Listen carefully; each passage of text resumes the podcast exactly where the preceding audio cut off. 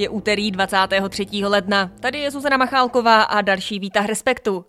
Dnes s Ondřejem Kundrou o tom, kam Víta Rakušana vede jeho marketingový tým. Výtah Respektu? Dnešní Výtah Respektu. Nejdřív ale zprávy. V Německu budou znovu stávkovat železničáři. Začnou v noci a plánují to celých 6 dní. Svaz strojvedoucích plánuje zablokovat nejprve nákladní dopravu a od středečního rána taky většinu osobních vlaků. To se dotkne taky Česka, kde budou zkrácené nebo úplně zrušené spoje třeba mezi Prahou a Berlínem. A známe už letošní nominace na Oscary. Těm dominuje stejně jako Zlatým globům Oppenheimer, snímek režiséra Christophera Nolana, kterých má celkem 13.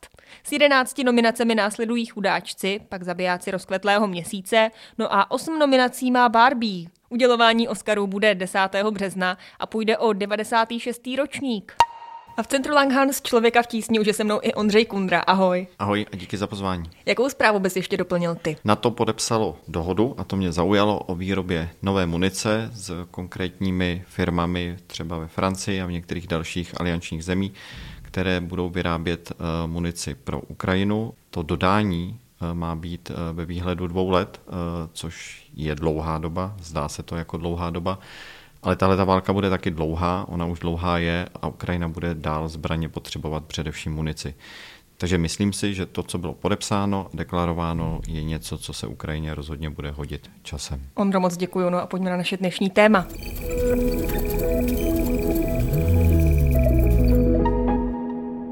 dnešní Výtah Respektu. Já se chci zeptat, kdy podáš demisi, protože už pokazil, na co žahal. Ministr vnitra a šéf starostů a nezávislých Vít Rakušan zahájil šňůru debat s názvem Bez cenzury, kde chce ve městech, kde stan nemá Bůh ví jakou podporu, s místními lidmi debatovat a řešit, co je pro ně podstatné. Začal v Karviné, odkud je i ten zvuk, který jsme právě slyšeli a ta výzva ohledně demise. Tak Ondro, ty jsi tam včera byl na té debatě, jak bys ji schrnul? Byla hodně bouřlivá, byla hodně emotivní, byla emotivní od první chvíle, kdy ministr vstoupil vlastně do té hospody Centrum, která byla narvána štangasty. Někteří se skoro nemohli dostat dovnitř, někteří museli postávat, protože už nebylo místo u stolu. To bylo kolem 200 lidí. Bylo jich opravdu hodně, eh, o tu debatu byl velký zájem. Minister k té debatě ostatně vybízel dopředu, eh, ono se mu někdy na dezinformačních webech říká, že je cenzor šan, jakože ministr vnitra, který cenzuruje, vypírá eh, dezinformační weby. Musíme naši politiku přitvrdit a důrazně dělat jen to, co je správné. A vy mi to přijďte říct na diskuze. Přijmu jakoukoliv kritiku. A samozřejmě bez cenzury. Takže tam přišlo spoustu zájemců mu položit otázku, od začátku na něj pokřikovali demisi a pak se přidávali další jako výrazy, že je fašista, to skandoval celý DAF opakovaně, a pak spoustu nadávek, takže to byla hodně vypjatá debata. Jak on zvládl reagovat? Zvládl reagovat tak, jak si asi dopředu on a jeho marketéři řekli, že by ideálně reagovat měl. To znamená, že po dobu dvou až dvou a půl hodin, kdy ta debata trvala a kdy na něj lidé skutečně jako hodně křičeli, tak ministr Rakušan uh, udržel klidnou tvář, uh, klidný tón v hlase. My chceme na všechno referendum. Ale, pane, pane, Euro, pane, já Evropská vás, unie. Já vás takhle neslyším. Volby, referendum. Už teď korespondenční volba nebo respektive volba ze zahraničí je. A vlastně všem eh, těm dotazům, často nadávkám čelil, takže potom z toho byla už v průběhu té debaty jeho marketingovým týmem stříhána videa, která byla dávána na sociální sítě, kdy prostě rozezlení až chvějící se jako lidé se zlobou ve tváři eh, na něj něco jako pokřikují. Dejte to do referenda! A... Dejte to do referenda! Ale... Zeptejte se těch lidí! My chceme referendum na všechno! A, já, já, já... a ministr víceméně usmívající se eh, nebo s klidnou tváří jim nějak věcně odpovídá. Mě zajímá, jak důležitá je role toho marketingového týmu, protože ti politici, každý z nich nějaký má, každý kolem sebe má řadu lidí, ale do jaké míry oni zvládnou i během takto bouřlivých, vyhrocených debat toho člověka nějak korigovat. Do jaké míry se ukazuje i u ostatních politiků, i u Víta Rakušana, že takový opravdu jsou, anebo jestli jenom mají dobrý tým kolem sebe. Tady se musel skorigovat sám eh, ministr Rakušan, protože celá ta debata od chvíle, kdy si vzal mikrofon do ruky a čelil těm dotazům a mimochodem fyzicky k těm lidem byl, k těm naštvaným, rozlobeným lidem byl hrozně jako blizoučko, v podstatě jako se často dotýkali jakoby jejich těla.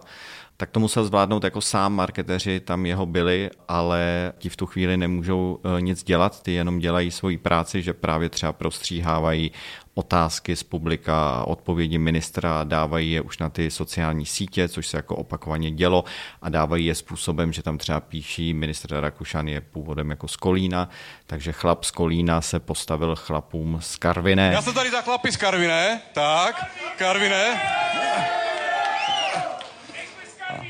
Tady je těžce pracující lid, horníci, kluci, chlapi, holky, špatně placená práce. Tím chtěli vlastně vyslat signál, že minister se nebojí těch nepříjemných otázek, že jezdí mezi lidmi, že zatímco jako celá část vlády je někde jako zavřena ve svých palácích, tak eh, minister Rakušan je možná jediný, který se teda rozjede do Karviné, nechá si tam jako posypat hlavu popelem a reaguje na tu kritiku a na ty dotazy. Ale v tuhle tu chvíli, jako už to bylo na, jenom na Vítovi Rakušanovi, jestli to ustojí uh, nebo ne, jestli ho třeba něco rozčílí, když na něj fakt o, jako opakovaně křičeli, že je fašista. On v tuhle tu chvíli jako argumentoval příkladem svého dědečka, uh, který naopak byl fašisty persekuovaný. Takže za prvé aby o mě někdo říkal, že jsem fašista, tak mě prosím definujte. Kdo je fašista? Takže to musel zvládnout sám a nějak to zvládnul. Ty jak jsi říkal, že tam byl nějaký náznak toho, že zbytek té vlády si někde sedí a on tedy výjíždí po těch krajích, tak neodděluje on se tím trochu od té vlády, nebo proč to vlastně dělá v tuto chvíli? Protože on na svých webových stránkách píše, že je potřeba přestat s politickým taktizováním, se zbytečnými a nesrozumitelnými kompromisy a prostě dělat, co je správné. Tak doteď to nedělal, nebo ukazuje tím, že vláda to nedělá, on si je toho vědom? Teď se musíme podívat podle mě na příběh nejenom ministra Rakušana, ale jeho starostů. Oni nějak jako uspěli, vyluxovali Piráty, tak tuhle tu chvíli eh, Vít Rakušan vypadal možná jako ta téměř jako nejvíc zářící politická hvězda vedle Petra Fialy, který byl tedy schopen eh, postavit eh, tu pětikoaliční vládu a vyfouknout to Andrej Babišovi, tak řekněme, že druhá svítící supernova byl Vít Rakušan, vypadal mladistvě, měl hodně mandátů, chvíli si dokonce, myslím si, že se mu z toho trochu zatočila hlava, takže chvíli si myslel mm. i na to, že by mohl být prezidentem, zasnil se a že by to mohlo dokonce jako jako klapnout. No a ono to neklaplo, protože starostové začali mít jako hrozně problémů, hrozně afér. Umřel jeho jako blízký spolupracovník, eh, pan Michalík, o kterého se hodně jako opíral a myslím si, že Vít Rakušan si sáhnul nejenom na politické, ale i na lidské dno a vůbec to s ním a ze stranou nevypadalo dobře. A v nějakou chvíli chytnul, řekněme, druhý dech a součástí tohohle toho druhého dechu je právě to video, zhruba tak dva týdny staré. Pánové, tohle nebylo dobrý. Lidi na nás koukají a vůbec nerozumí tomu, co děláme. Zbytečně taktizujeme, hrajeme při zdi. Důvěru mnohých jsme zklamali, jen aby jsme zůstali ve hře. Kdy tedy minister Rakušan uh, sedí v šatně, jakoby v šatně, kde je s dalšími jako spoluhráči, s nějakým svým týmem. A řekl jsi mu to? Komu?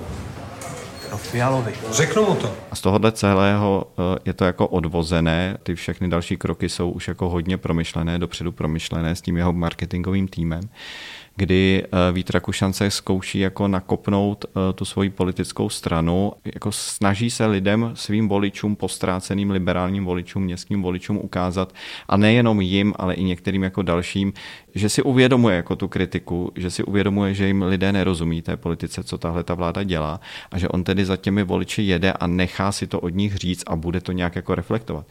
Mimochodem včera v té hospodě to taky reflektoval, opakovaně přiznával, co se jim nepovedlo, co se jim mm-hmm. fakt nepovedlo, co v úvozovkách jako podělali. Já jsem tady byl, já jsem tady byl ochoten uznat, že windfall tax byla chyba a nepovedla se. No a celé je to jako prezentováno eh, do celé republiky. Myslím si, že včera ani tak nešlo moc o Karvinou a o to, aby tam eh, Vít Rakušan jako kohokoliv eh, z těch štangastů jako přesvědčil. Oni stejně pak jako brblali, když skončila ta debata, že si jel své naučené fráze a že jako ničím je vlastně moc jako nepřesvědčil. No právě o koho mu vlastně jde tady v té jeho kampani, no, i v tom videu, i teď těma debatama. Šlo mu a jde podle mě o to, co se vysílá jako za vzkaz do celé republiky jeho liberálním voličům, tak těm vysílá signál, že on jediný z vlády vlastně jako rozumí, co je štve ty lidi. Protože je to muž z Kolína, který je jedním z nich. Protože se najednou jako po celé republice zaplavily sociální sítě a začínají to šířit jako influenceři. Někteří z nich tam byli, s kterými Vít Rakušan jako spolupracuje. Jsem v obraze Johana Bázlerová a někteří jako další, tak ty sleduje hodně lidí, takže už se to jako dostane mezi spoustu lidí a ten obraz je, já jsem prostě normální chlap, který se baví s normálníma chlapama a vnímá a poslouchá jako problémy normálních lidí, včetně toho, že mají jako mizerný platy. Je to to, čím on se liší od Petra Fialy, který tam stojí v nějaké prázdné kuchyni se skleničkou nutely. A cena nutely v českém balení je fakticky téměř dvojnásobná. Tak ba- je to ten rozdíl v tom marketingu. Ano, a baští drahou Nutelu a vypadá to celé tak jako prkeně, což ostatně Petr Fiala jako přiznal, že tohleto video, kdy se snažil jako zvednout eh, důležité téma, téma jako drahých potravin v České republice, to tam taky padalo uh, včera. Panové, zvedněte někdo ruku, kdo jezdí nakupovat jenom do Polska. Podívejte se na to. Kdyby tady nebylo to Polsko blízko, tak polovina možná těch lidí umře hlady. Tak kde to jsme? Tak Petr Fiala si tenhle ten problém uvědomil, ale natočil to hrozně toporným uh, způsobem, kdy se mu pak všichni vysmívali, on přiznal, že, že se to prostě nepovedlo. Tak Vít Rakušan na to jde jako jinak a jde na to, zdá se zatím jakoby chytře, protože prostě všude dneska jsou, a my se tady teď o tom také bavíme, jako jeho tvář, jak čelí prostě naštvaným jakoby lidem. To je najednou jako vzkaz eh, celé řadě jako dalších voličů. Jsme tady na programové konferenci stanu. Mám na tebe dvě zásadní programové otázky. No to. Za prvý, mícháš si krupicovou kaši? Ano, míchám. Dobře. A teď jde o to, jako toto je marketing. Tohle je, co Vít Rakušan chce, aby bylo jako vidět, aby jsme si o jeho straně a o jeho politice mysleli. A když zároveň ale, jak včera v hospodě, tak předtím v tom videu říká, že teda Petrovi Fialovi konečně řekne, co dělají blbě a co by měli dělat jinak, tak jde o to, jestli sledujeme celé a budeme v dalších týdnech a měsících, protože ty debaty budou pokračovat, tak eh, jestli to celé zůstane jenom u toho marketingu, že bude především o šíření nějakého obrazu a nějakého jako dojmu, co Vít Rakušan chce, aby jsme si o něm a o jeho starostech mysleli a jak chce, aby jsme je vnímali a jakou emoci chce vyvolat, tak jestli to celé bude jenom o emoci a ta emoce bude my jediní jsme tady, kteří se zajímáme o lidi, a nebo jestli skutečně tedy Petro Fialovi něco řekne, zvedne některá konkrétní témata, půjde s nima do vlády, nebo pro ně bude hlasovat parlamentu u témat, na kterých se s ODS jako neschoduje.